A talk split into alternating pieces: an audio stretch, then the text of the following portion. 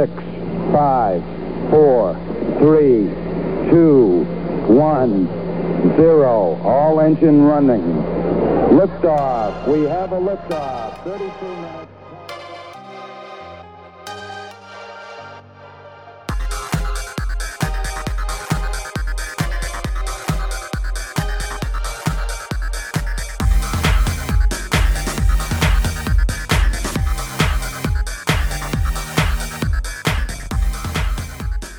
안녕하십니까 주광의 사센트 청취자 여러분 아, 한국과 미국의 스타트업 업계에 종사하시는 분들을 모시고 인터뷰를 해보는 조광의 사센트 한눈만 팬다 코너가 돌아왔습니다 이제 시즌2 두 번째 인터뷰네요 강광님 네, 저희가 좀 많이 게을러졌죠. 그런가요? 예전만큼, 예, 예전만큼 이 열정이 많이 없어졌어. 아, 나이 들어서 그런 건가? 그런가. 봐요. 예. 네. 다시 한번 예. 정신을 다잡고 예, 열심히 달려보시죠. 아 지난번 서경대학교 그 조동현 센터장님 모시고 이제 미래 국방 그리고 우주 기술에 대해서 이제 이야기를 나눠봤었는데 반응이 굉장히 좋았어요. 그죠? 네, 그 관심 있으신 분들도 이야기를 좀 많이 해주셨고, 음, 음. 그리고 보니까 이 조 센터장님이 엄청난 페북컷이더라고요. 페북도 많이 하시고 이제 링크인에서도 굉장히 많이 네, 하시고 예. 정보를 얼마나 많이 주시는지 따라가기가 네. 힘들 정도로 가지고 음, 아, 어, 그 열정을 좀 느낄 수 있었던 것 같아요. 그래서 저는 개인적으로 뭐 우주 쪽으로 참 좋아하니까 그렇죠. 아, 참 좋았던 시간이었던 것 같고 한국 가면 한번 뭐 활동도 굉장히 많이 하시는 것 같던데 한국 가면 네, 한번 꼭 네. 만나 뵙고 뭐 커피 한 잔 하면서 이런저런 이 그 열강을 한번 들어보면 음, 음. 좋겠다라는 생각이 들 맞습니다. 정도로 아주 열정적인 그런 인터뷰가 아니었나 싶습니다. 예, 그래서 저는 이제 여성분들, 청취자분들의 저한테 이렇게 뭐랄까 굉장히 좋은 피드백을 많이 주셨어요. 너무 아, 좋았다고. 그러셨어요? 아, 네. 그래요? 어. 네, 그리고 특히 제 아내 그 사라님도 처음에는 이제 이름이 조동현이니까 남자분인 줄 알고 당연히 국방이고 그러니까 음. 남자분인 줄 알고 들, 들었다가 어 이런 여자분이 이런 일을 하시네 이러면서 듣다가 두 시간 동안 확 빠져들어가지고 음. 너무 너무 멋있는 분이라고 꼭 한, 한국 가면 그러니까. 뵙고 싶다고 그러더라고요. 내용도 너무 맞아요. 좋았고 네. 예, 그래서 저희가 예, 뜻하지 않게 아, 첫 번째 인터뷰 아주 좋은 반응 얻었고 어, 이번 인터뷰도 저희 아, 이연속 대박 이제 기대해 봅니다. 그래서 이번에는 예, 저의 뭐 아, 메타버스 지인이죠. 실제 뵌 적은 없지만 네, 분위기를 조금 바꿔서 아, 페이스북에서 그리고 오프라인에서 당연히 한국에서 네, 네. 스타트업 scene에서 굉장히 활발하게 활동을 하고 계시는 게스트 한 분을 모셨습니다. 엄정한 네. 변리사님. 네, 환영합니다. 네, 반갑습니다. 엄정환입니다. 네, 안녕하세요. 네. 아, 목소리 목소리 너무 좋은데요. 아? 감사합니다. 많은 여성분들이 저의 목소리가 괜찮다고 또. 네, 이거 강박님 편집할 것 같긴 한데 모르겠습니다. 네. 네, 아, 변리사님 네. 굉장히 바쁘실 텐데 예, 팟캐스트 인터뷰에 나와주셔서 예, 굉장히 감사합니다. 아, 팬입니다. 네, 네, 아, 열심히 저도 청취하고. 있습니다. 네. 네, 네, 네, 좋습니다. 네. 아, 일단 뭐 오늘 아, 저희 소- 조광의 4센트 청취자분들께 엄정한 변리사님 그 본인 소개 간단하게 부탁드릴게요. 네, 안녕하세요. 저는 엄정환 별리사라고 합니다. 뭐, 그, 거의 뭐, 이제는 고유명사처럼 옆에 붙는 별리사라는 그런 직함을 이제, 네, 그런 직을 하고 있고요. 어, 별리사가 된 거는 2006년도예요. 그래서 대학교 음. 3학년 때 음. 별리사 시험에 합격을 해가지고, 어, 지금 벌써 뭐 15년 15, 넘게 15 년? 네, 음. 15년 넘게 이제 변리사로서 사회생활을 하고 있고요. 어, 네. 그리고 이제 변리사로서 이제 특허법인 BLT라고 하는 음. 어, 그 젊은 특허법인을 만들어서 지금 변리사 12명, 그다음에 전체 연구원 스텝 다 합쳐서 한 50명짜리 그런 오. 특허법인을 설립한 예, 그런 공동 설립자고 그다음에 음, 특허를 하다 보니까 좀 목마른 부분이 너무 많아가지고 그래서 이제 그 엔젤 투자도 하다가 엑셀러레이터도 만들었다가 어, 여러 기업들 뭐 스타트업에 어, 뭐 멤버로 참여해서 뛰기도 하고 네, 그런 음. 삶을 살고 있습니다. 네. 어, 정말 예, 여러 가지 일을 많이 하시는데 어, 네. BLT라는 이제 특허 법인을 뭐, 그 여시는 거는 네. 뭐 그렇게 특별할 건 없을 것 같은데 왜냐면 음. 변호사님들이나 변리사님 분들이 이제 모이셔갖고 그런 특허 법인을 많이들 하시니까 네, 네. 근데 거기에 연구원들이 그렇게 한 수십 명 있다는 건 좀 특이한 것 같아요, 그죠? 네, 맞습니다. 그 예. 보통은 어 변호사분들은 이제 그 변호사가 아닌 분들을 사무장이라고 하거나 아니면은 네. 음. 뭐 변리사 쪽에서는 뭐 명세사라고 하거나 뭐 그런 어. 식의 이제 옛날 표현을 쓰는데 네. 이제 어 저는 이제 그 뭐 뒤에도 나오지만 이제 왜 이런 명칭을 쓸까에 대한 고민이 좀 많았어요. 그래서 음. 어 이 이분들은 이분들이 없으면 사실은 뭐 특허 법인이 돌아가지가 않기 때문에 이제 변리사가 특허 청구항을 설계를 하고 그다음에 도면도 그려야 되고 그다음에 음. 그 발명을 어떻게 하면은 좀더 어 확실히 보호할 수 있을까 그런 스크립트 만드는 작업들도 있거든요. 그래서 이 음. 발명을 좀 더 고도화시키고 뭔가 원천기 원천 특허로 만드는 데 있어서 같이 연구하는 사람들이다라고 해서 저희는 연구원이라는 그런 직제로 사용을 하고 있고요. 그래서 저희 어. 업계에도 영향을 좀 주고 있습니다.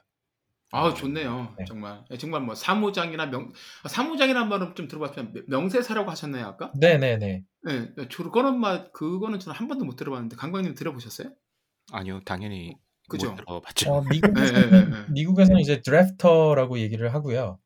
예, 예, 예. 네, 음. 그런 아 그거를 네. 그렇게 번역하는군요 드래프트를. 네네. 왜냐면 네. 변리사들이 모든 거를 처음부터 끝까지 다 작성하고 그림도 그리고 그러면은 이제 어 시간이 너무 걸리죠. 시간도 예. 너무 걸리고 비효율적이고 그 음, 그렇기 음. 때문에 어 그런 분들 그러니까 변리사 시험 공부를 했다가 뭐 좀 아깝게 안 되신 분들 네, 네. 뭐 기업에서 특허 활동을 하시다가 뭐 그렇죠. 특허 법인으로 오신 분들 이런 분들도 어 전문성이 꽤 높기 때문에 같이 이제 맞습니다.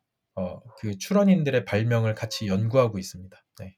아, 그거 좋네요. 출원인들의 발명을 같이 연구해서 네. 이제 가- 특허를 이제 네. 출원한다. 네네. 어, 정말 좋습니다. 시스템을 굉장히 잘 갖춰 놓으신 것 같아요 회사 안에. 네, 감사합니다. 네, 네. 네, 네.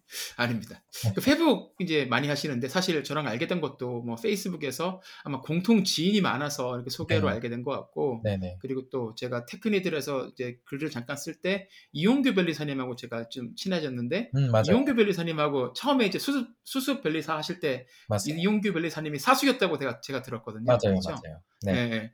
그렇게 알게 됐는데 네. 이 페북, 페북 소개란에 보면 이게 네. 프로 질문러라고 딱 본인 소개를 넣어주셨어요. 네, 맞습니다. 굉장히 재미있다고 저는 생각을 했는데 네. 어, 프로 질문러라고 이렇게 별명을 누가 지어줬어요? 어, 제 스스로 만든 어. 타이틀이고요.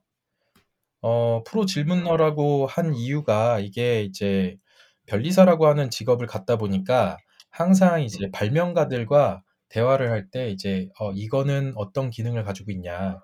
그다음에 이거는 어떤 시장을 타겟팅하고 있냐. 뭐 그다음에 경쟁사는 누구냐. 뭐 이런 음. 것들을 질문을 이제 하게 돼요. 그래서 이미 15년 정도 됐기 때문에 질문하고 있는 제 자신을 보면서 아, 저는 프로페셔널이고 그다음에 이 변리사라고 하는 사람들이 이제 질문을 어, 주 업으로 하는 사람이구나라는 생각이 들어서 어, 그런 음. 그 닉네임 비슷하게 저의 정체성에 대해서 이제 그런 다섯 글자로 한번 정의를 내려봤습니다. 네. 그렇게 음. 하니까 좀 사회생활 같은 경우에도 굉장히 많이 변화가 있더라고요. 그러니까 정치인들을 만나도 제가 이제 하는 질문들을 굉장히 재밌어 하시고 예술인들을 음. 만나도 제가 하는 질문들을 좀 재밌어 하시고 어, 그런 음, 효과들이 좀 있어서 뭐 계속해서 밀고 있습니다. 아, 좋아요. 예. 네, 사실 질문 잘하는 게 쉽지가 않잖아요. 그렇습니다. 이- 그, 예, 그 주제에 대해서 잘 알아야 되고 항상 호기심을 가지고 있어야 되는 거기 때문에 이게 쉽지가 네. 않은데 상대방에 대해서 잘 알아야 되기 때문에 맞아요, 맞아요. 이 질문이라고 하는 거는 이제 그 인격과도 연결이 좀 연결이 돼 있다라는 음. 음, 거를 음. 최근에는 좀 많이 깨닫고 있습니다. 네, 맞습니다. 그 제가 또 선생을 하다 보니까 네, 이제 거의 한 10년 정도 됐네요. 네, 한국도 그렇고 미국도 그렇고 참 질문이 중요하다. 뭐 사실 저도 학생 때 질문을 잘 안 했던 두 분은 어떠신지 좀 사실 개인적으로 좀 궁금하긴 한데 저도 그냥 조용히 가르쳐 주는 거 가르쳐 주시는 거를 그냥 배우고 뭐 이런 사람이었던 것 같은데 돌이켜 보면 요즘 네. 들어서 이제 학생을 가르치다 보니까 네, 참 이게 좋은 질문을 하는 게 중요하고 요즘 그런 트레이닝을 저희가 충분히 하고 있는지 스스로 이렇게 좀 물어보게 되더라고요. 학생들이 준비가 돼 있는지 그런 것들이 상당히 중요한데 그래서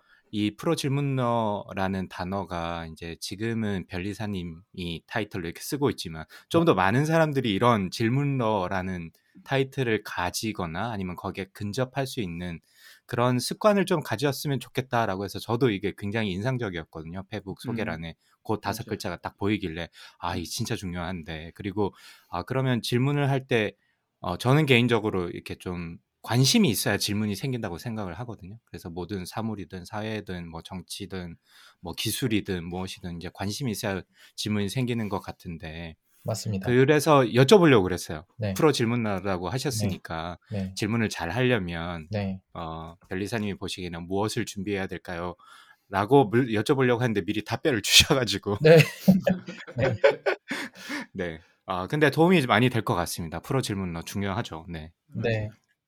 그 예전에 오바마 대통령 한국에 내한했을 때 한국 기자들이 아무도 질문 안 아. 하더라. 뭐그 사건도 아, 예. 상당히 있죠, 유명하죠. 예. 선발이 영향이- 오그라드는 네, 그. 영향이 있었고 그 제가 어렸을 때 여섯 살 때부터 한 2년 정도 미국의 콜로라도 살았었는데 그 이후에도 아. 이제 계속해서 미국 문화를 좀 영향을 많이 받다 보니까 아, 이 질문하는 문화의 차이가 결국에는 그 나라의 수준의 차이가 되는구나 이런 음. 생각을 좀 많이 하고 있습니다.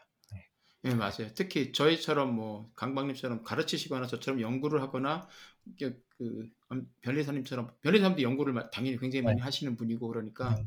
저희 같은 사람들은 진짜 질문을 잘하는 게 굉장히 중요하고 네. 좋은 질문을 할 수 있도록 항상 그 지식을 쌓고 호기심을 유지하는 게 굉장히 중요하다고 저도 생각을 해요. 음. 네. 프로 오늘 저희 예, 한국의 예, 프로 질문러 엄정한 변리사님을 모시고 인터뷰를 진행해 보도록. 하겠습니다. 예.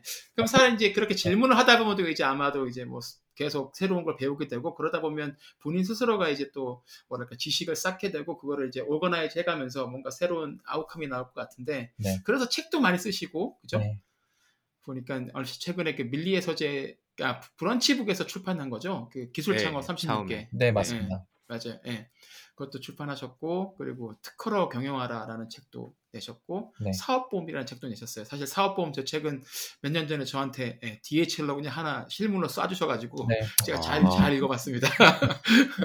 굉장히 감사했어요. 예. 네. 한국에서 예, 그 그냥 처음 알지도 못하고 만나지 못해서 저한테 못- 못했던 저한테 보내주셔가지고 예. 쪼박님께 그 사업보험을 읽어보셨으니까 저도 아직 음, 음. 이제 기술 창업 36개는 아직은 못 읽어봤는데 곧 네. 읽어볼 예정인데 네. 밀리의 서재에서 출판을 하셨으니까 그죠? 그 독자로서 어떠셨어요? 책을 읽어보시고 혹시 느낌 같은 걸 이번 기회를 통해 가지고 저자한테 직접 어, 코멘트를 해드릴 수 있는 기회를 아 내용이 내용이 굉장히 유익하고 이게 뭐랄까 음 이분들이 공저를 하셨는데 이제 실제로 겪으신 내용들을 가지고서 현실적인 음. 내용들을 사례들을 많이 넣으셨거든요.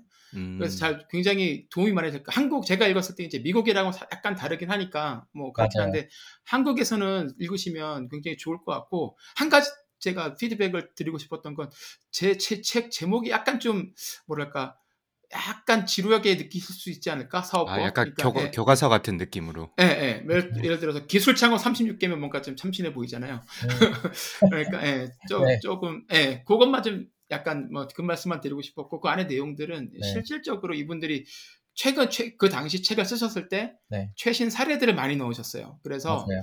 지루하지도 어, 않고 사실 이런 거 사업보험 이런 거 읽으면 옛, 옛날에도 비슷한 유의 책을 읽으면 한자 쓰시는 분들 되게 많고 음, 좀 지루하게 쓰시는 분들 많은데 이 책은 안 그래요. 그러니까 어, 그, 예, 그 딱 읽어보시면, 어, 이거 되게 모르고 봤어도, 아, 굉장히 젊고 뭔가 새롭게, 새로운 사고를 하는 변리사들이 썼겠구나라는 거를 아실 수가 있을 거예요. 음, 예, 감사합니다. 그리고, 네. 예, 저는 그게 너무 좋았어요.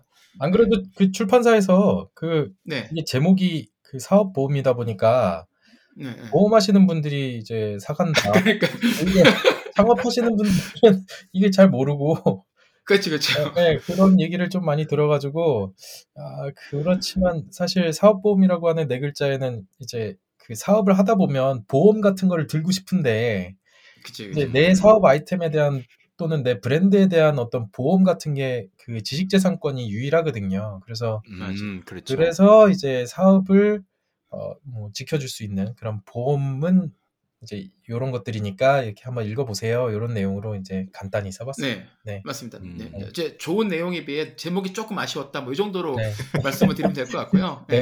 네. 내용은 정말 좋았습니다. 진짜로 이거 처음에. 시, 시작하는 사람들 이거 모르고서 시작했다가 나중에 막 오, 몰랐어요. 어, 그때까지 해야 되는 거였어요. 저는 몰랐어요. 이렇게 얘기하는데 그런 게 너무 몰랐어야 한다고 해서 예, 몰랐어야 한다고 그래가지고 그게 뭐 바- 상황이 바뀌지가 않잖아요.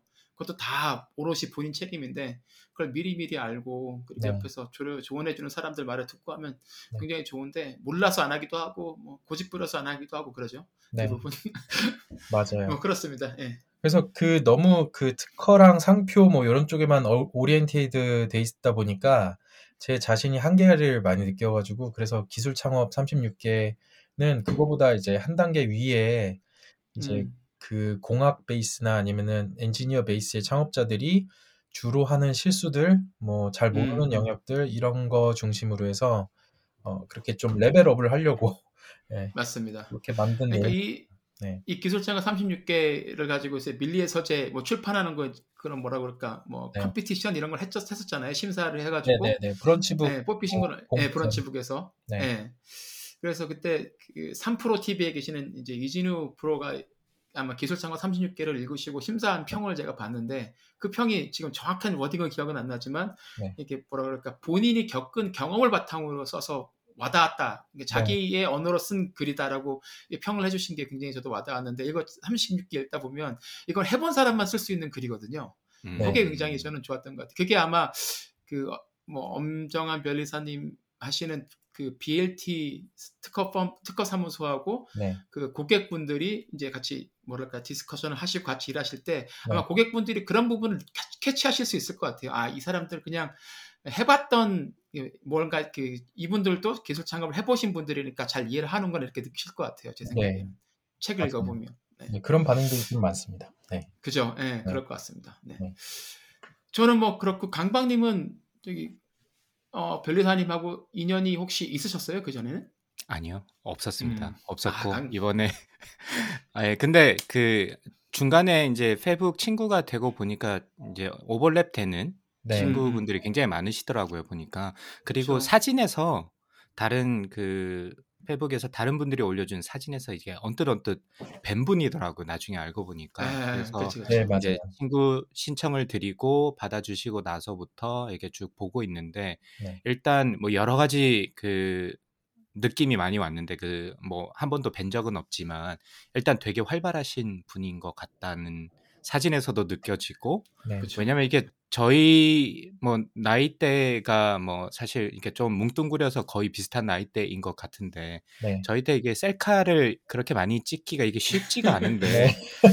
네, 어디 가시는 데마다 이렇게 셀카와 함께 네. 이렇게 기록을 남겨두시는 것도 되게 인상적이었고 오늘 딱 목소리를 딱 들어보니까 아 네. 그때 가졌던 그런 느낌들이 그대로 전달이 된 굉장히 이 열정적이시고 네. 어 뭔가 어 이렇게 기운이 많이 넘친다고 해야 되나 그런 게 그대로 느껴지는 것 같아가지고 네.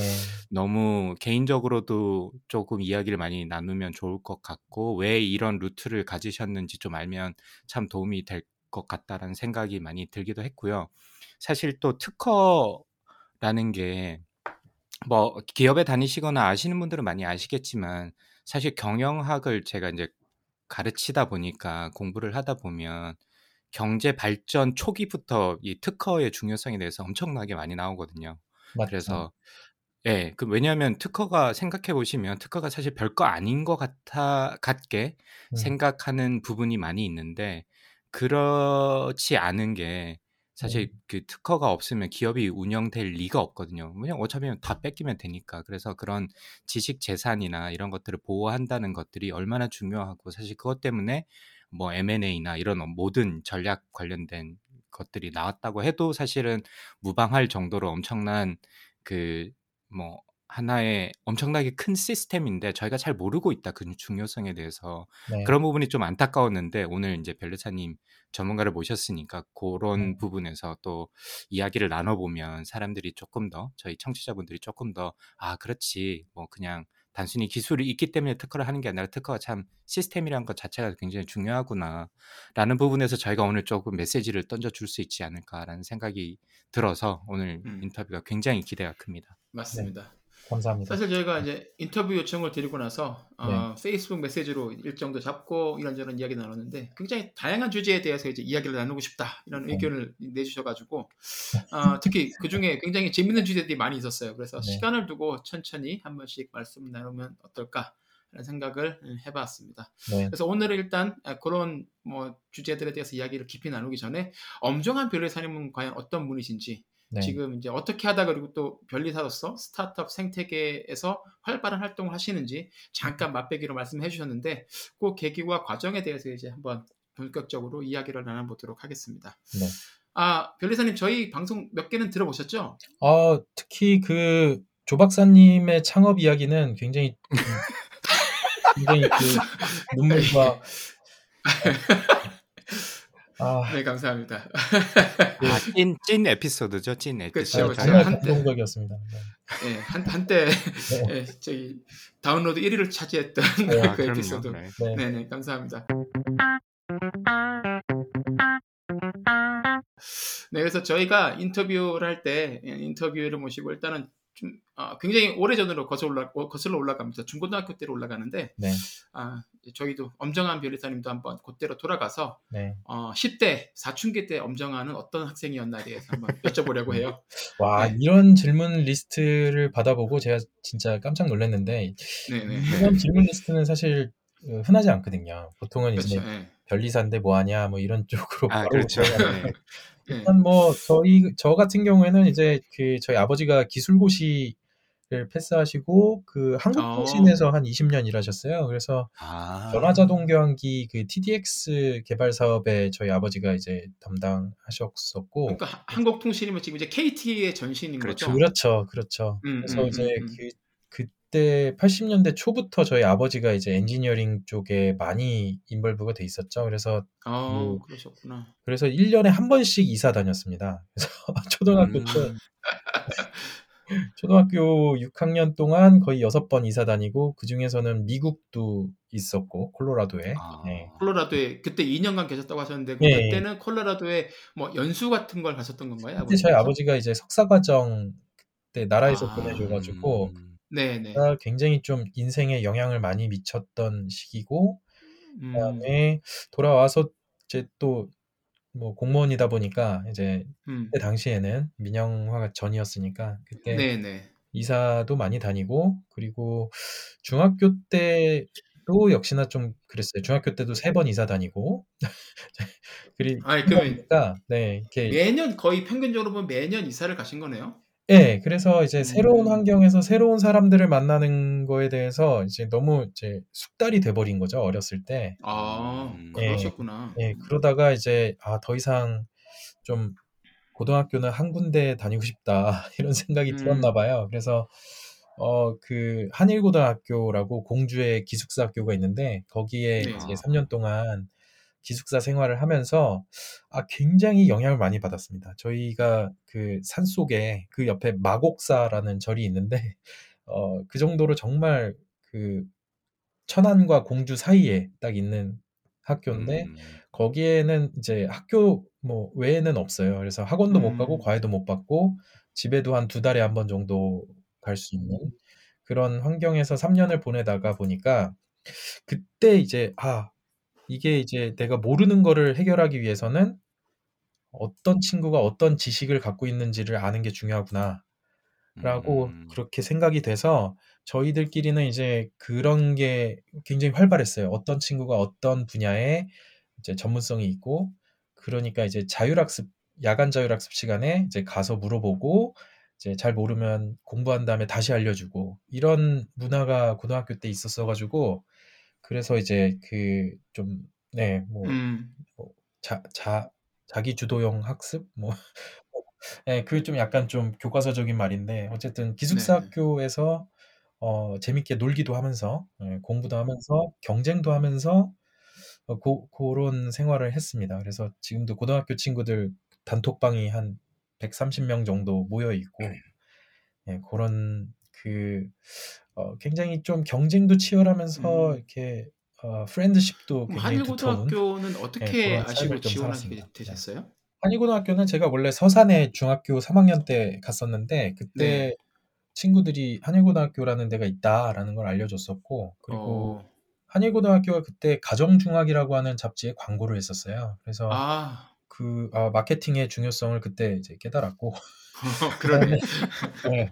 그리고 또 경기과학고 그러니까 그리고 나서 3학년 2학기 때 제가 분당에 들어왔는데 그때 네. 경기과학고 시험 봤는데 떨어져 가지고 예, 그때 이제 한일고등학교를 한번 가야겠다 생각이 돼서 지원을 하고 재밌게 예.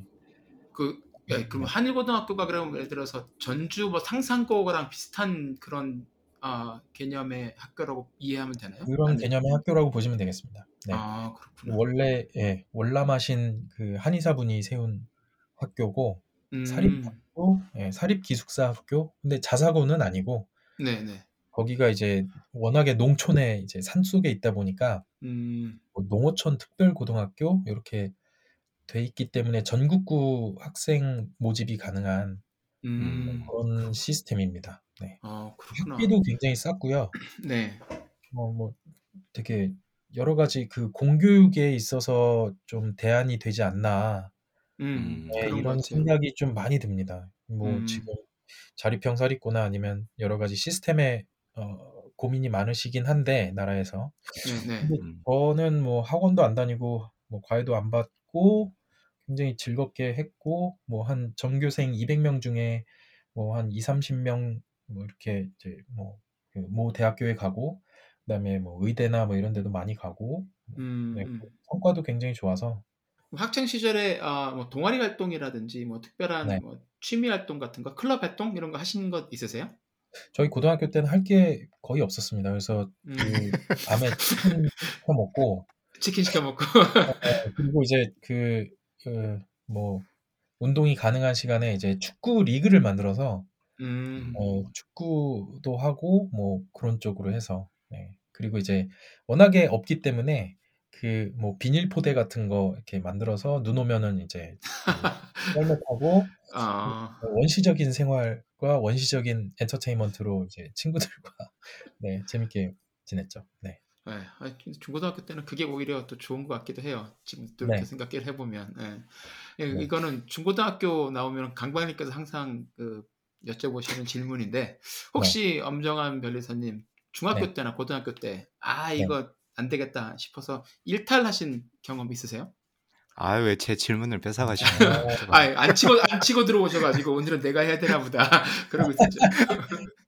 일단 아, 제가 좋아하는 스포츠 자체가 좀 구기 종목을 좋아해서 음, 그 야구나 뭐 이런 쪽을 좋아해서 그 그런 부분에 있어서 약간 팀으로 하는 거를 너무 좋아해서 그래서 뭔가 불만 같은 거 지금도 사실 별로 불만 같은 게 없습니다. 그래서 음, 일탈을 하거나 이런 것보다는 아 지금 주어진 상황이 이러이러하니 어, 이 상황에서는 어떤 어떤 전략을 세워서 뭔가 이렇게 재밌게 하면 되겠다.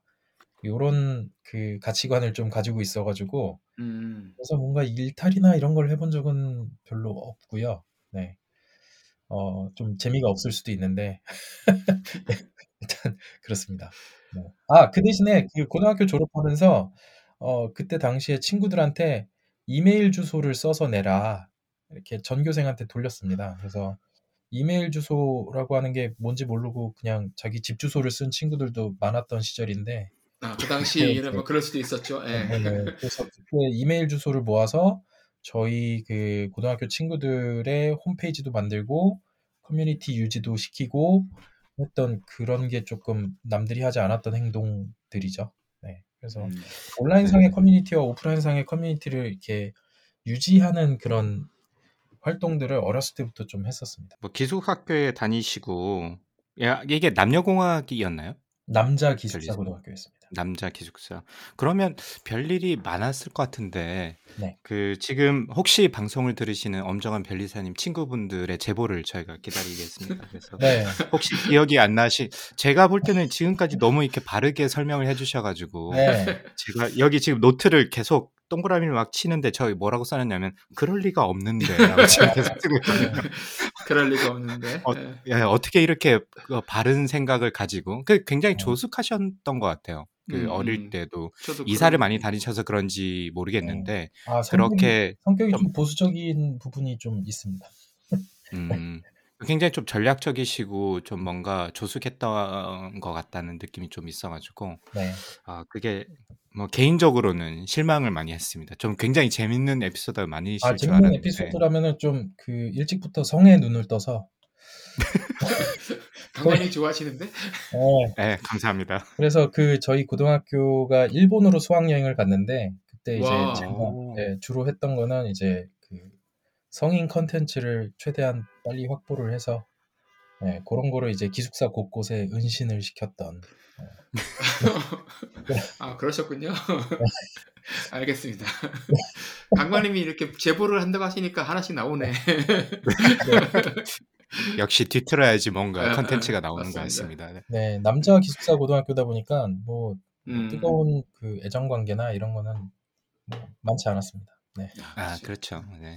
그 거기다가 시골이다 위치가 또 그렇다 보니까 네. 더 그런 기회가 없으셨을 것 같아요. 그때 사실 아주 많은 일들이 일어날 수 있는 그런 나이대잖아요. 막 네, 열정도 맞아요. 넘치고 막. 네. 네. 사고 많이 치고 아. 치고 그럴 때죠. 네. 그러니까 네. 저희도 막 어마어마했거든요. 네. 그 그게 생각이 나가지고. 네, 넘어가시죠. 맞습니다. 네. 그래서 고등학교 생활을 마치시고 이제 서울대학교 화학생물공학부에 진학을 하셨는데, 아, 네. 네, 화학생물공학부 아, 어떤 네. 걸 공부하는 곳이죠? 어, 화학생물공학부는 예전에 이제 화학공학이랑 공업화학, 그다음에 섬유고분자 뭐 이런 쪽 하는 그런 과목인데 전공 과인데 네. 뭐 일단은 그 일단은 저희 아버지랑 이제 그 진로에 대해서 논의를 많이 했었는데 네. 제가 원래 그 고등학교 1학년 때 적성 검사에서 문과 98, 이과 72가 나왔었어요. 그런데 음, 아버지가 이제 공대를 가는 게 좋을 것 같다. 음. 예, 아무래도 뭐 먹고 사는 데는 지장은 없다. 네, 하셔가지고 또 이제 예, 그쪽으로 가게 됐었는데 막상 또 수학이랑 물리를 별로 안 좋아했어요. 그래 가지고 음. 이제 그 리스트 중에 보다 보니까 아 여기는 수학이랑 물리를 안 할 것 같다. 라고 해서 들어갔는데 그 유체역학이랑 양자역학을 하더라고요. 그래서 아, 뭐 그래도 뭐 다른 과보다는 우리 그 여성 어, 학생분들이 좀 많아서 네, 좀 음, 좋은 아, 분위기였어요. 그렇겠다. 공대에서는 그죠. 네네네. 어. 그래서 생, 생물이 들어가서 그렇죠. 생물은 사실은 나중에 들어온 거고요. 저희가 음. 그 원래 화공인데 이제 바이오가 이제 어디 갈 데가 이렇게 마땅치 않다 보니까 음, 음. 이제 화학 쪽에 붙어서 이제 생물 쪽 교수님들이 오시기 시작한 게 저희 때. 음. 그래서 이름을 바꿔서 화학생물공학부가 어. 됐습니다. 네. 그래서 바이오 네. 쪽도 뭐 하긴 했는데 네. 아, 바이오 쪽은 너무 그 야근이 너무 심하더라고요. 그래서 좀 심하죠. 예, 세포들의 일정에 저희들의 사람들의 일정을 맞춰야 그렇죠. 되니까. 네, 맞아요. 뭐 저도 옆에서 뭐 전- 예, 네, 전기가 끊기면 다 날아가고. 그죠, 그죠. 예. 네. 보면은 너무 힘든 것 같아요. 저도 옆에서 보면 예, 내 밥은 네. 굶어도 세포들은 매개 밥 먹여야 된다. 그걸 네. 이제 확 철저히 지키시기 때문에 굉장히 네. 힘드신 것 같아요. 그러면 대학 다니실 때 대학 다니실 때도 그러면 아 어떻게 음, 동아리 활동이라든지 특별 활동 네. 공부 외에도 다른 쪽에 네. 관심을 두신 게 있으셨어요? 아, 일단은 대학교를 들어가서 이렇게 보니까 아, 이 그 공부로 승부를 내기는 힘들겠다. 라는 결론을 이제 대학교 1학년 때 빨리 이렇게 내고 그 대학교 밖의 생활에 좀 많이 네, 활동을 하게 됐습니다. 그래서 다른 대학교의 99학번, 제가 99학번이어가지고 다른 대학교의 99학번 친구들 모임, 뭐 요런 데도 이제 하이텔에서 그런 소모임에 네, 예, 예. 활동도 많이 하고 그다음에 국어 국어학번이면 예. 음. 아, 그 하이텔 시대 맞네요. 예. 네, 네. 하이텔 네, 그렇죠. 뭐 세롬 데이터민이나 뭐 이런 것들. 그래서 그런 걸로 이제 하이텔에서 99학번 친구들 모임 같은 거 음. 그러면서 이제 그 다른 대학교 친구들하고 굉장히 많이 어울렸고요. 그다음에 이제 뭐 연애도 많이 했고 음. 그리고 이제 스노우보드 동아리 뭐 다음 카페가 그때 아, 한창 인기가 있어가지고 스노우보드 아. 동아리 아, 동호회 동아리가 아니라 동호회 그러니까 그런 것도 하고 그다음에 락 밴드를 했습니다. 그래서 락 오. 밴드 같은 거를 하면서 이제 공연 같은 것도 많이 하고 그러면서 뭐 거의 원 없는 20대 초반을 보냈다라고 음. 할수 있을 것 같습니다. 네. 락밴드에서 뭐 하셨어요? 락 밴드에서는 기타리스트를 했고요. 일렉 기타를 음, 네. 했고 제가 개인적으로는 그 오아시스 영국의 음. 오아시스라는 밴드랑 그다음에 그 미국의 핫 칠리 페퍼스라는 밴드를 네. 굉장히 그 존경하기 때문에 네네. 그래서 이제 두 개의 락 밴드를 이렇게 좀 주로 이제 카피도 하면서 음. 음. 이렇게 신나게 놀았죠. 네. 아, 그리고 진짜 그 재밌- 베이스 재밌었어. 치는 친구가 지금의 유철현 변리사입니다. 그래서 그러니까 유철원 변호사님은 지금 BLT 특허법인의 공동 창업자신 거죠? 네네 공동 창업자이자 지금 대표 변리사. 대표 변리사시고. 음. 네, 그래서 합주를 워낙에 많이 했다 보니까 그 친구랑은 거의 뭐 눈빛만 봐도 이렇게 음. 네. 이렇게 어, 그 과, 과도 같은 점. 과도 같은 과 같은 과였나요? 그 학과도 유철현- 유철 변리사님하고 네, 유철현 변리사는 그때 재료과 쪽이었고요. 그래서 재료과요? 어, 그럼 저도 네네네. 저 저도 재료과인데. 네, 그렇습니다. 그래서. 어. 하지만 둘 다 이제 학점은 별로 좋지 않았던. 아니 뭐 저도 마찬가지긴 한데. 네, 유철현 대표 같은 경우에는 또 베이스를 또 엄청 잘 치고, 음. 어. 요즘도 그럼 가끔 치세요 두 분이? 어, 요즘에는 그거보다 더 critical한 이슈들이 많기 때문에 그렇긴 하죠. 못 하고 있습니다. 네. 어. 아 근데 이렇게 이렇게 창업을 이제 하신 건데 이렇게 공동 네. 창업자를 음, 대학교 네. 때 밴드에서 만나서 어, 네. 마음 맞는 친구를 만나서 시작하시는 것도 어떻게 보면 굉장히 큰 복인 것 같아요 제 생각에는. 어, 이렇게 될 줄은 잘 몰랐죠. 이렇게 그죠, 될 줄은 예. 잘 몰랐는데 예전에 그 사실 락밴드 하기 전에 야구 동아리였어요. 그래서 어, 서울대 서울대 네. 야구부요? 아니면 그냥 야구 동문? 서울대 야구는 아니고 저희 아니고, 그 어. 화공과랑 재료과 연합 라디칼스라고 야구 동아리 야 이름 진짜 화공과처럼 지으셨다. 굉장히 멋있죠 라디칼스. 예. 그래서 아, 예, 그 그걸로 만났는데 이렇게 하다가 이제 어 제가 이제 변리사 시험에 2006년도에 합격하고 유철현 음. 변리사가 와서 이제 이거 어떻게 하는 거냐라고 해서 제가 이제 코스를 짜줬어요. 그래서 음. 1년 만에 붙고 싶다라고 하길래 어, 그 쉽지 않지만 하여튼 몇 월 달에 어떤 강사의 어떤 책을 이렇게 보고 몇 월 달에 뭘 하고 이걸 이제 짜줬는데 이 친구가 그대로 하더라고요. 그래서 1년 만에 변리사가 한 200명 중에 한 명 정도가 되는데 그 친구가 이제 1년 만에 붙었죠. 그리고 나서 어. 저한테 고마웠나 봐요. 그래서 예. 이렇게 고맙죠 당연히. 네. 그래서 지금 재밌게 하고 있습니다. 그래서 어 그러면 아까 대학교 3학년 때 이제 벨리사가 합격 벨리사 시험 합격하셨다고 그러셨는데 네, 그럼 99학번이니까 군대 다녀오시고 시험을 보신 건가요? 네 맞습니다. 음, 네. 그럼 변리사 시험을 아 내가 네. 변리사가 돼야 되겠다라고 네. 결심을 하시게 된 뭐 동기 계기가 혹시 있으셨어요? 어, 일단은 첫 번째가 이제 그 저희 아버지가 그 한국통신에 음. 계셨다 보니까 그때 이제 중학생 때 이제 저희 집에 시티폰이 막 굴러다녔어요. 저희 아버지가 시티폰 시티폰. 총괄이었는데 네 망했지만 예.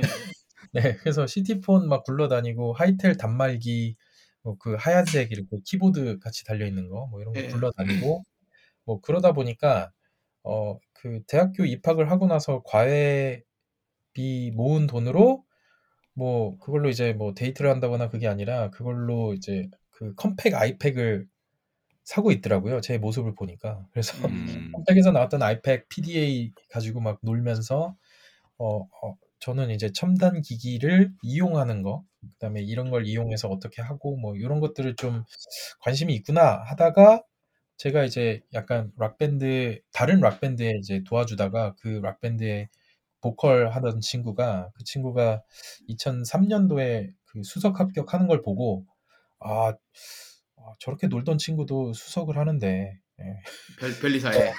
예, 뭐 200명 안에만 들면 되지 않을까 이러면서 이제 시작을 하게 됐죠. 근데 어.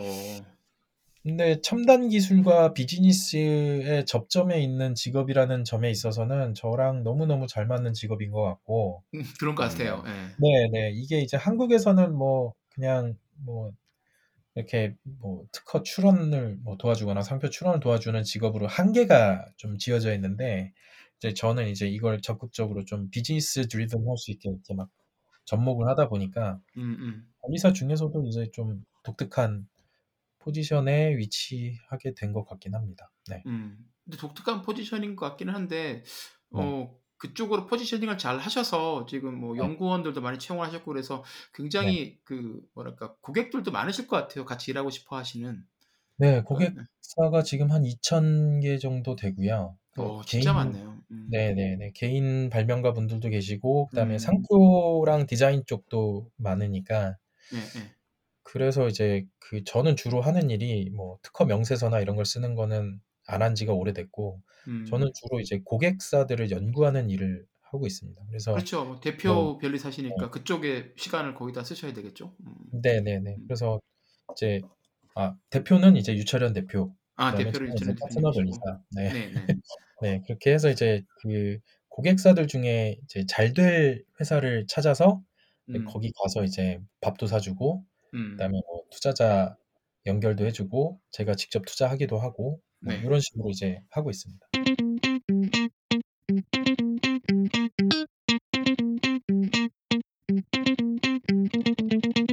그 유철현 변리사님하고 공동 설립하신 그 특허법인 BLT 그죠? 이 네. 변리사를 합격하신 게 2006년이고 그 이후에 몇 네. 년 있다가 유철현 변리사님도 이제 합격하셨는데 그럼 이제 네. 두 분은 이제 다른 곳에서 계시다가 2003년에 의기투합하셔서 이 회사를 차리신 건가요? 네, 2013년도에 이제 그 음. 이기투합해서 이제 설립을 하게 됐고요. 네. 그 전에는 네. 다른 곳에서 일하셨나요, 두 분이? 네, 저는 음. 유미특허라고 하는 곳에 있다가 예, 예. 한국 발명진흥회라고 하는 공공기관에 있었어요. 어. 그리고 아. 유철현 변리사는 이제 가산특허라고 하는 곳에 있었다가 예, 이렇게 이제 BLT를 공동 창업을 하게 된 거죠. 그래서 음. 뭐 저 같은 경우에는 그 공공기관에 있었던 2년이 굉장히 충격적이었고 재밌었습니다. 네. 충, 충격적이었다는 것은 어떤 의미시죠? 아, 우리나라의 정부 어, 그 정부와 그 밑에 공공기관의 생태계 네. 가 어떤 형식으로 구성이 돼 있었는지를 이제 그때 2008년, 2009년도에 처음으로 알게 됐고, 네. 그래서 이제 저는 원래 민간 회사에 있다가 글로 간 거니까 음. 거기서 이제 전문위원 생활을 한 2년 정도 하면서 아, 공공에서는 이렇게 생각하는구나를 깨닫게 되고, 어, 그래서 이제 어, 뭐 그런 것들에 대한 이해도나 이런 게 높아졌는데, 음. 어, 죄송한데 하나 정도 예시를 들어주실 수 있으세요? 어, 대충 어떤 의미인지는 알겠는데 혹시라도 네. 뭐 공개하실 수 있는 사례라든지 이런 뭐 예시 같은 게 있으시면 혹시 공개 가능신 아, 일단은 공개가 장, 가능하신가 싶어서. 그러니까 좋은 것도 있고 안 좋은 것도 있는데, 좋은 거는. 이제 돈이, 돈이 되지 않아도 할 수 있다.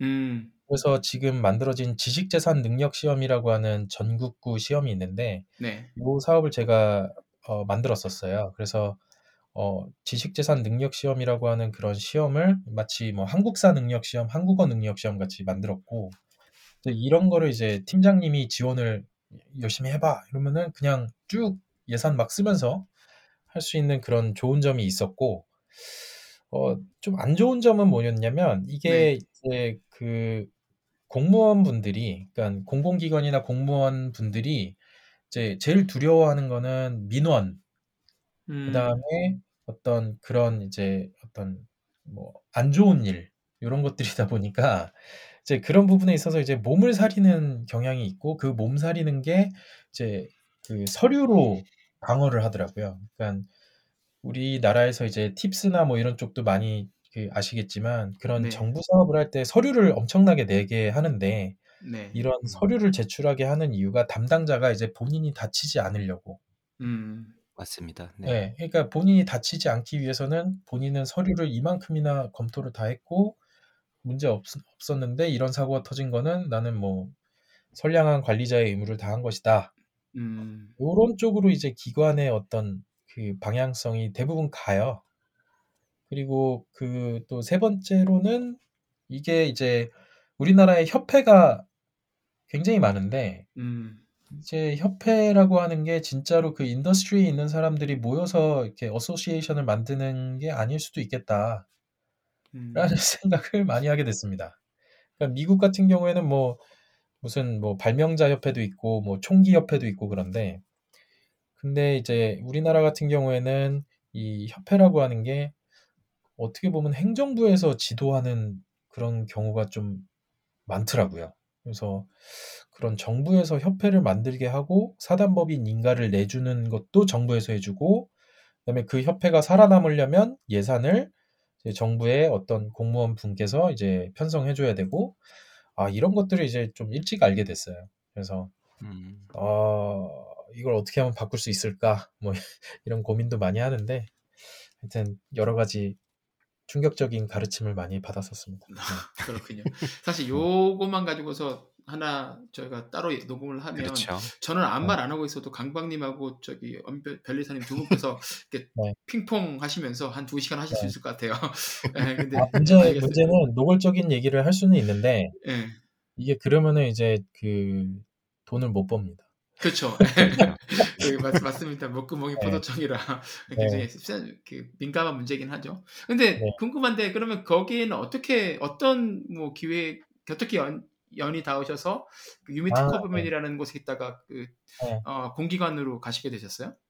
어, 유미특허에서는 이제 전략 기획 일을 했었고요. 그리고 그러다가 이제 발명진흥회의 그 교육팀 쪽에서 채용 네. 공고가 있어가지고 그쪽에 이제 응시해가지고 들어가게 됐는데 아, 일단은- 관심이 있으셨군요 그쪽에. 근데 좀더 넓은 시야와 그다음에 음. 좀더 넓은 industry에 대한 안목 이런 거를 좀 가지고 싶었었어요. 그래서 음.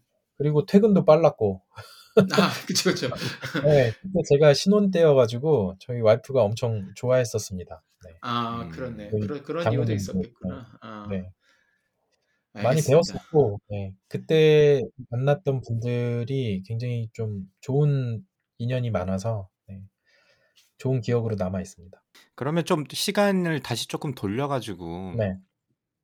이 벤처 혹은 스타트업 쪽에 처음 좀 관심? 그러니까 변리사는 사실 어떻게 보면 별개의 루트라고도 볼 수 있잖아요. 뭐 특허도 사실 뭐 큰 회사 대기업들이나 아니면 네. 출연연연이나 네. 이런 다른 섹터에서도 특- 충분히 특허 관련된 비즈니스가 굉장히 많을 텐데 네. 지금 뭐 지금의 이제 결론적으로 봤을 때는 스타트업 쪽에서 특허를 지원하고 계시고 네. 말씀하시는 거 보니까 뒤에서 얘기하겠지만 이 변리사 분들이 참 역할을 할 것들이 참 많겠다 생각해보면 들기도 하더라고요. 지금 네. 변리사님이 말씀하시는 거 보니까. 네. 그러면 이제 처음 뭐 대학교 때나 이럴 때 혹시 벤처기업이나 스타트업 쪽에 네. 어 그때가 또 99 학번이면 약간 닷컴 붐이 네. 이- 음, 맞아. 막 한참 때 피크 때였을 것 같은데 혹시 네. 그런 기회가 있으셨나요? 제가, 좀 접점해서 경험해 볼. 제가 대학교 2학년 때 창업을 한번 했었어요. 그래서 그때 어. 친구들하고 그때 그 사진 저작권 거래소 사이트로 창업을 했었고 사진 저작권 거래소 사이트는 어떤 거예요? 뭘 거래하는 네. 거예요? 그게 이제 그 2000, 2000년도에 창업을 했었는데 그때 네. 어 지금 보면은 셔터슬락이나 아니면은 게티 음, 이미지 네. 뱅크 같은 거랑 거의 동일한 거였어요. 그래서 어, 예, 2000년도에 그때 DSLR이 좀 약간 붐이 일어나면서 그래서 이제 그 사진이라고 하는 게 저작권이 붙어 있으니까 이거를 이제 거래할 수 있는 사이트를 만들어서 한번 시도를 해봤죠. 그래서 어 사이트가 이제 그때 당시에 코엑스가 인기가 있었기 때문에 그 코엑스에서 맞아요. C를 바꿔서 포엑스라고 하는 서비스를 창업을 했었고요. 그래서 사진 전시 및 뭐 라이센스 거래 어. 사업을 그때 당시에 했었고 어 그때 근데 기술적으로 문제가 있었어요. 그러니까 지금은 어 뭐 deep learning이나 이런 기술로 인해서 이제 사진을 무단으로 사용한 라이센스 없이 뭐 이런 거를 좀 잡아낼 수 있는데 근데 그때 당시에는 뭐 인터넷 속도도 엄청 느리고 그다음에 음, 이미지 분석 자체가 되게 어려웠기 때문에 그렇겠네. 이거를 이제 돈 주고 사는 사람들이 많이 없었어요. 그러던 와중에 제가 그 병특을 이렇게 해라라고 그때 당시에 여자친구가 어, 군대를 가지 마라. 그래서 아, 군대를 안 가려면 어떻게 해야 되지? 하다가 이제 산업기능요원 음, 아. 이제 피코소프트라고 하는 회사를 다니게 됐었죠. 그래서 음. 피코소프트를 2000, 2001년부터 다니기 시작을 해서 거기서 이제 병역 특례하면서 어 그 피코소프트가 그때 당시에 온라인 그 스포츠 토토 시스템을 이제 만드는 그 회사 중에 하나였고 그 음. 스포츠 토토 컨소시엄 안에 있는 member였어요. 그래서 체육진흥공단 그 프로젝트도 하고 있었고 그러다가 브라질에 아, 이- 뭐 이거는 안 믿는 분들도 많은데 그 브라질에 그 어, 브라질의 그 리오데자네이루 주 정부에서 온라인 로또 사업을 하고 싶다라고 해서 어, 그거를 이제 그 병특 기간 중에 병무청 허락을 받고 이제 브라질 가서 한 1년 동안 어, 그 사업에 참여를 했었죠. 근데 어, 그 사업 와, 파트너가 대박이다 진짜. 네, 그래서 21살, 22살 때 해외 비즈니스에 투입이 돼서 그래서 음. 개발도 하고 그다음에 기획도 하고 그- 근데 이제 그때 당시에 파트너가 그 브라질 마피아 조직이었어요. 그래서 네, 그 브라질 마피아 조직에서 이제 그 리오데자네이루 주에 이제 주 온라인 복권을 좀 한국 회사랑 하자 해서 아. 조인트 벤처 설립하고 너무 재밌었습니다. 너무 잘 됐고 데이터 센터도 만들고 뭐 어, 아. 페북에서 본 것 같은데 브라질 가, 네. 가셨던 거 이렇게 사진 올리신 네. 거 얼마 전에 본 것 같고 그 브라질 네. 형님들과 즐거웠다는데 진짜 형님들이셨군요 그분들이. 네, 그럼요. 네, 그 온라인 로또기 때문에 음, 당연히 이제 이권이 그 연결이 돼 그렇겠네. 있었고, 어. 네, 그랬는데 그 너무 잘 됐어요. 그 제가 그 데이터 센터 그거 만드는 것도 그렇고 거기 이제 사업 파트너들 아니면은 마케팅 파트너들 너무 좋은 사람들이었는데 아 그리고 그때 일주일에 한 번 로또 추첨을 하잖아요. 근데 제가 냈던 기획은 어차피 일주일에 한 번 뽑나 5분에 한 번 뽑나 당첨자 수는 같다. 그러니까 5분에 한 번씩 뽑는 로또를 만들자. 아 그거 괜찮네요. 네, 행복은 어차피 음, 어차피 아. 확률상 똑같기 때문에 음, 그래서 그거를 했는데 그게 대박이 났어요. 그래서 아 그렇구나. 네, 그 삔바라고 하는 상품이었는데 그거 해서 이제 돈을 막 벌어보려던 찰나에 브라질의 룰라 대통령이 당선이 되면서 어, 모든 게 바뀌었죠. 거의 사업 파트너들 다 구속되고 구속되고. 네, 데이터 센터에 연방 아, 검찰 이- 들어있고 아 진짜 웃긴다 이거. 아주 저 피코소프트가 그때 당시에 코스닥 상장 1세대였는데 음, 뭐 안타깝게 됐죠. 그래서 그 유주환 사장님 뭐 이렇게 브라질 와서 이제 다 정리하시고 뭐 음, 그렇습니다. 그때 이제 제가 22살이었는데 아, 여- 이게 그 사업을 하면서 정치에 관심을 없다고 얘기하는 거는 이거는 멍청한 짓이다. 음, 음, 그렇죠. 아, 진짜 네. 몸소 느끼셨겠네요, 그죠? 음. 네, 네, 네. 그 브라질 룰라 대통령이 그때 당시에 후보 중에 지지율이 4위였거든요. 그래서 음. 그 PT 당이라고 네, 프롤레타리아 당이었는데 그때 아, 거의 뭐 우리나라의 그 민주노동당 정도의 민주당 정도? 포지셔닝이었는데 음, 근데 그분이 당선이 되면서 이제 저희 사업 파트너들이 다 날라갔어요. 그래서 그때 아, 아, 사업을 하면서 정치에 대해서도 신경을 써야 된다. 그렇죠. 음. 네, 아 그래서 지금도 정치에 많은 관심을 두시는 게 굉장히 많습니다. 네, 예, 맞네. 네. 이해가 됩니다. 네, 그러다가 이제 2013년에 이제 유철현 변리사님과 이제 아, 의기투합하셔서 특허법인 네. BLT를 창업하셨는데 BLT의 네. 뜻이 뭐예요? BLT는 Business Law and Technology 라고 하는 어. 뜻을 가지고 있습니다. 그래서 어, BLT의 뜻은 뭐 원대한데, 근데 어 그 사실 그 변리사들은 국제 컨퍼런스 같은 거를 좀 많이 갑니다. 그래서 음, 어 국제 컨퍼런스에 가서 이제 명함에 BLT라고 써 있으면 이게 이제 그 받아보는 사람들이 웃기지 않을까. 네, 웃기죠, 그죠? 네, 그러니까 예, 여기서 많이 먹는 샌드위치가 BLT잖아요. 그렇죠. 베이, 베이컨, lettuce, 토마토 넣어가지고. 네, 네, 네. 예. 그래서 이제 이름을 BLT로 하자라고 했는데 유철현 대표도 이 친구가 유머 감각이 또 좋아요. 그래서 음, BLT로 하자 이러면서 됐고 때마침 또 맥도날드에서도 BLT 세트 나오고 뭐 예. 예, 서브웨이나 퀴자노스 뭐 이런 데서도 BLT 메뉴가 있고 하니까 사람들이 그걸 보고 이제 저희를 연상해 주시는 분들이 꽤 많았어요. 그래서 예. 아, 기억, 기억, 오히려 오히려 더 좋을 것 같아요. 그죠? 예, 기억하기도 좋고 그리고 BLT 네. 샌드위치는 뭐랄까 좀 건강해지고 싶을 때 먹는 샌드위치잖아요. 햄버거나 이런 거 먹고 네, 같이. 네. 예. 네. 그러니까 BLT 어. 샌드위치 좋죠. 예. 그래서 그리고 비즈니스 그- Law Technology 이렇게 예, Business Law and Technology. 아 정말 이름 잘 지으신 것 같아요. 예. 지금 말씀하신 거 보니까 저도 사실 뭐 한국에서 자랐고 미국 사람들 처음 만나면 네. 어디서부터 이야기를 꺼내야 될까 고민이 참 많거든요. 항상 맞아요. 그 ice breaking을 어떻게 해야 될까. 근데 이름을 그래서 저는 영문 이름을 네. KO라고 쓰는데 제 이름이 너무 어려우니까 네. 그러면 사람들이 이거 낙아웃의 KO 맞냐고 한 번씩 꼭 물어보더라고요. 네, 맞다고 그쵸. 그러면 네. 사람들이 뭐 "어, 이름도 하 재밌네 그러면 거기에 말이야 내 성은 갱이야 이러면 막 빵빵 터져요. 그러면 그러면 사람들이 이제 조금 관심이나 이렇게 기억을 많이 해주시더라고. 아너 맞아요. 맞다 너 KO지 그러면서 네. 어, 비슷한 느낌의 BLT로 쓰시면 네. 어, 그런 어떤 좀 스무스한 아이스 브레이킹이 되지 않을까 싶어서 아주 그래서 제가 코멘트에다 이름이 너무 잘 지으신 것 같다고 네. 그런 느낌이 들었어요. 감사합니다. 자 그러면 그 BLT에서는 제가 좀 질문을 먼저 음. 드릴게요. 지금까지는 이제 소속돼서 하시다가 물론 뭐 지금까지도 막 기획팀에 계시고 약간 어떻게 보면 좀 리드하는 쪽에 계시긴 하셨지만 실제로 이제 본인이 법인 공동 창업을 하시게 되면 네.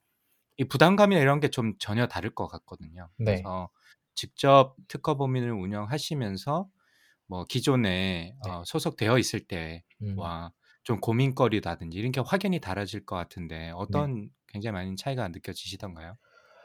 어 일단은 뭐 기존에 뭐 그 한국 발명진흥회를 다녔을 때나 아니면은 뭐 유미특허 법인을 다녔을 때랑은 뭐 완전히 다르죠. 예. 그래서 뭐 유철현 변리사랑 이제 그 BLT를 창업을 하면서 이제 어떻게 하면은 이제 회사를 브랜딩할 수 있을까에 대해서 굉장히 고민을 좀 많이 했었어요. 그래서 음, 네. 사람들이 왜 변리사를 찾아올까에 대한 그 질문을 제일 처음 했었어요. 그래서 음, 그러니까 변리사를 찾아오는 이유가 무엇일까에 대해서 저희는 고민을 좀 많이 했고, 그래서 특허증을 받으러 오나?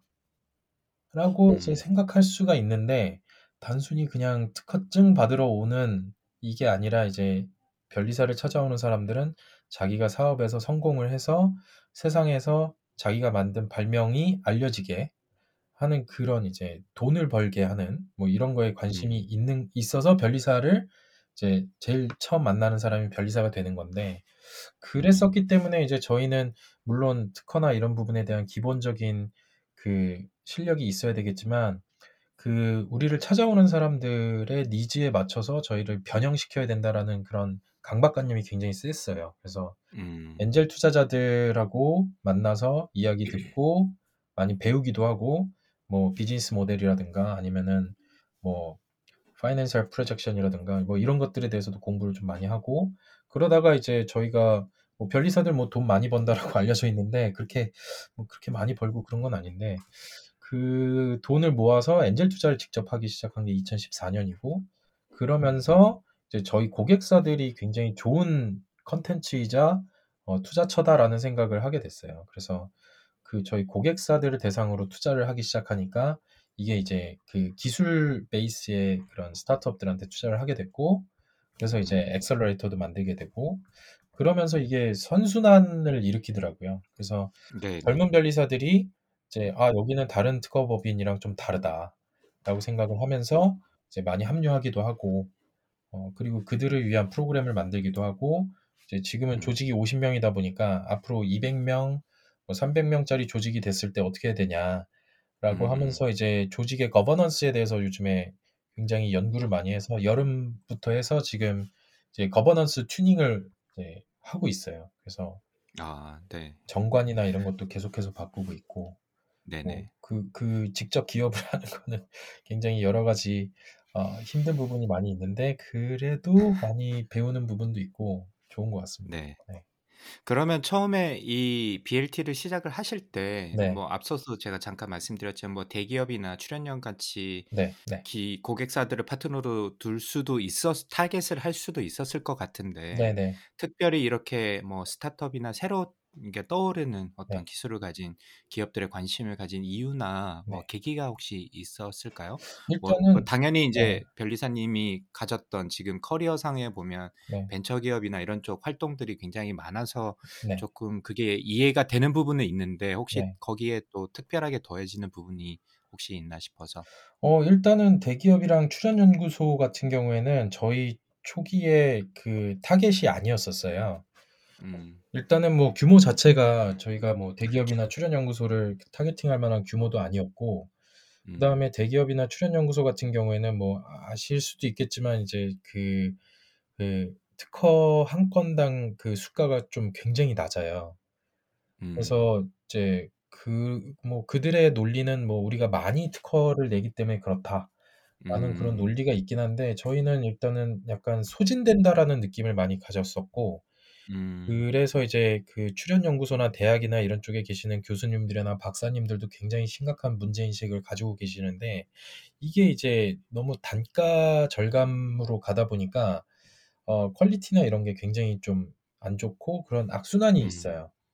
아 그래서 네. 그렇겠네요. 저희 같은 경우에는 어차피 뭐 무리하게 그다음에 뭐 뭐 이런 영업이나 이런 걸 이제 뭐 무리하게 이렇게 해서 뭐 대기업이나 출연연구소나 대학에 들어가기보다는 어차피 우리 친구들이 창업하고 있고 우리 선배 후배들이 창업하고 있기 때문에 음. 그래서 그들을 위한 좀 쉬운 컨텐츠를 만들고 어 강의를 하자. 그런 음. 식으로 이제 접근을 해서 그때 그 로아 컨설팅 아 지금 지금은 뭐 다른 그 인벤션 랩이지만 그 김진영 대표님이 또 어 강의 장소나 이런 것도 또 지원도 해 주고 뭐 그러셔 가지고 음. 그래서 스타트업들을 위한 그 특허 강의를 이제 전문적으로 하기 시작을 했죠. 물론 음. 무료 강의가 아니라 만 원씩 받고 예. 네네. 온오프믹스가 그때 처음 생겼어 가지고 그래서 아 네. 온오프믹스로 뭐 그렇게 하고 어 그러다 보니까 이제 그 AI나 아니면 IoT나 wearable이나 뭐 이런 트렌드들이 이렇게 이렇게 wave가 보이기 시작하더라고요. 그래서 네. 네 그런 웨이브에 맞춘 강의안을 만들어서 그 강의안을 이제 그냥 전부 공개를 했어요. 그래서 음. 그 강의안을 그냥 다 오픈해 버리니까 사람들이 이제 많이 구독하기 시작했고 그러다 보니까 이제 연락이 오기 시작했고 뭐 음.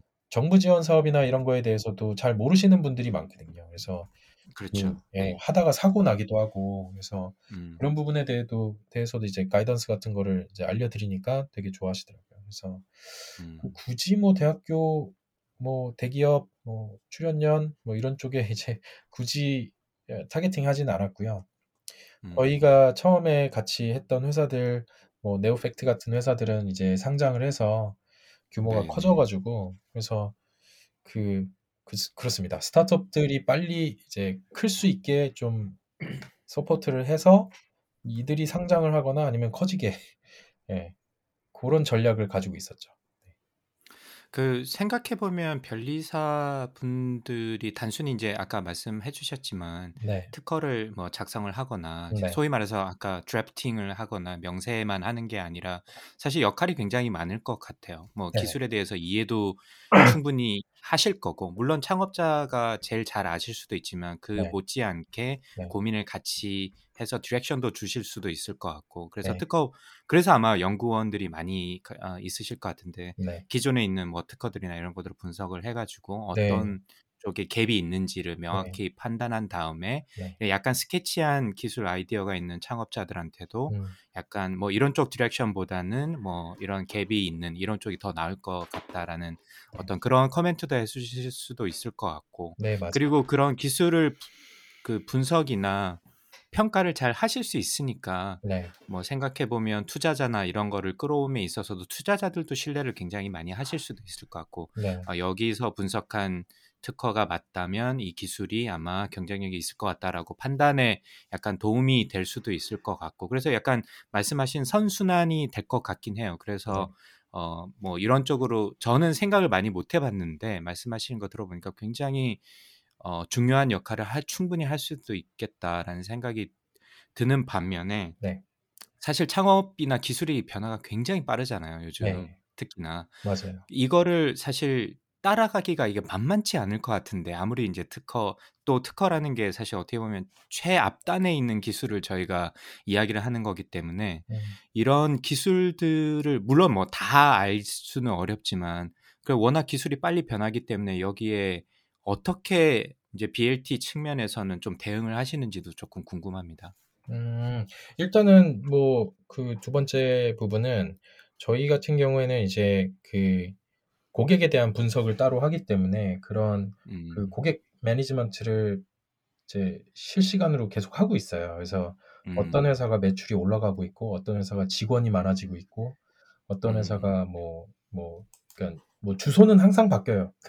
저희 고객사들 뭐 항상 이, 이사하고 막 그러기 때문에 그런 것들 이제 음. 계속해서 데이터 데이터 분석을 하고 있고 그러다 보면 이제 좀 이슈에 맞는 그런 어, 회사들 같은 경우에 딱 보여요. 그러면은 그 회사 같은 경우에 이제 뭐 특허를 진행할 때 이렇게 얘기를 듣다 보면 사실 저희가 많이 배우기도 하죠. 그래서 네. 최근에는 NFT나 메타버스나 뭐 이런 쪽에 어쩔 수 없이 이렇게 포스팅이나 이런 게 페이스북 포스팅이 많아질 수밖에 없는 게 이제 그런 분들하고 이야기를 나누다 보면 배우기도 하고 그다음에 네네. 그쪽 관련돼서 이제 어, 알려주신 내용 바탕으로 해서 그쪽에 어떤 IP들이 먼저 선점돼 있는지 이런 것들을 이제 뭐 음. 되게 쉽게 알 수 있거든요. 저희는 그래서 네네. 그런 쪽으로 이제 안 다음에 그걸 이제 칼럼으로 쓰죠.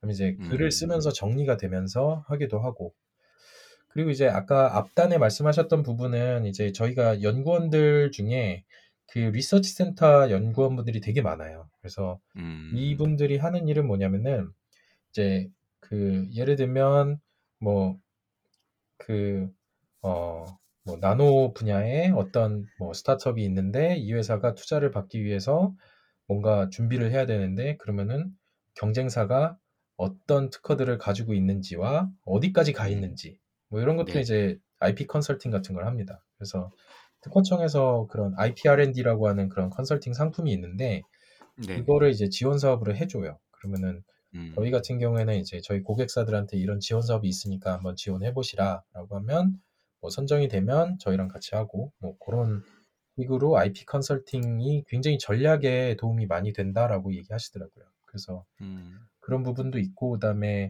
이게 특허 문서에는 그 여러 가지 그 지문 같은 정보들이 있거든요. 그 네. 그 말씀하셨 1회 방송에서 말씀하셨던 유나바머 그 영화 주말에 계속 봤는데 예. 네. 그런 것 같은 그 어떤 그 지문 정보 같은 것들이 특허 문서에 되게 많습니다. 그래서 그걸로 이제 경쟁사에 어 굉장히 잘 나가던 발명자 하지만 최근에는 그렇죠. 특허를 내지 않고 있는 뭐 그런 음. 발명자를 이름을 알아내서 그 사람을 링크드인으로 친구 추가한 다음에 그 사람이랑 친해지거나 그런 음. 다음에 이제 데려올 수도 있고 뭐 그다음에 뭐 조언을 얻을 수도 있고 뭐 그런 식으로 이제 여러 가지 비즈니스 플레이가 가능하기 때문에 음. 이제 IP IP strategy consulting 같은 경우에는 어 되게 재밌는 그런 그 전략의 base data라고 볼 수가 있는 것 같아요. 네. 맞습니다. 저도 뭐 연구할 때 뭐 특허 정보를 좀 써본 경험이 있어 가지고 뭐 관심 있게 말씀하신 부분에 대해서 좀 따라갔던 적은 있어요. 그래서 네. 뭐 저희 지도 교수가 뭐 inventor도 좀 찾아봐라 어디 있는지 뭐 이런 경험도 있었고 뭐 class, classification code라든지 네. citing이나 cited 된 뭐 특허가 어디서 했는지 뭐 이렇게 해서 뭐 여러 가지 많은 재밌는 정보를 좀 찾을 수가 있는데 물론 뭐 요즘은 좀 많이 나아진 것 같긴 하던데 옛날에는 그거 일일이 manually 다 그림 그리고 막 그랬던 것 같습니다. 음. 그래서 여쭤봤고요. 그 뭐 그렇게 해서 운영을 해보시니까 제가 여기 질문에는 써놓긴 했는데 네. 이 매니 지금 어떻게 보면 이제 매니징하는 포지션인데 네. 그 적성에 맞으시던가요?라고 질문을 하려고 했는데 보니까 음. 적성에 아주 잘 맞으실 것 같다는 생각이 들었어요. 네. 그래서 이 질문에 의미가 있나 싶긴 한데 혹시 아. 커멘트가 있으시다면. 아 일단은 그 매니지먼트에 대해서는 사실 제가 그 적성이 잘 안 맞아서 어. 계속해서 이제 새로운 일을 만들어내는 것들은 되게 좋아하거든요. 근데 이제 음, 그 음, 음. 수성적인 측면에는 제가 재능이 그렇게 있는 것 같지는 않아요. 그래서 그래서 음. 유철현 대표가 대표 변리사인 거고 이제 예, 그 친구가 이제 다른 파트너들과의 그 조율과 이런 것도 굉장히 잘 하고 네, 네. 그렇습니다. 그래서 네. 어느 정도 규모가 이렇게 되다 보니까 그 어떤 새로운 도전이라든가 이런 이런 거를 찾아서 또 인천에 지사도 설립하고 그다음에 이제 음. 또 다른 스타트업의 멤버로 참여하기도 하고 예, 그런 것들이 예, 그 약간 타고난 그 약간 모험가적 그 약간 기질이라고 해야 되나? 하여튼 그런 음, 쪽이 네. 좀더 적성에 맞아서 계속해서 이제 작은 작은 데서 시작할 수 있는 뭐 그런 것들을 이제 찾아서 하고 있는 것 같습니다. It's one small step for man, one giant leap for mankind.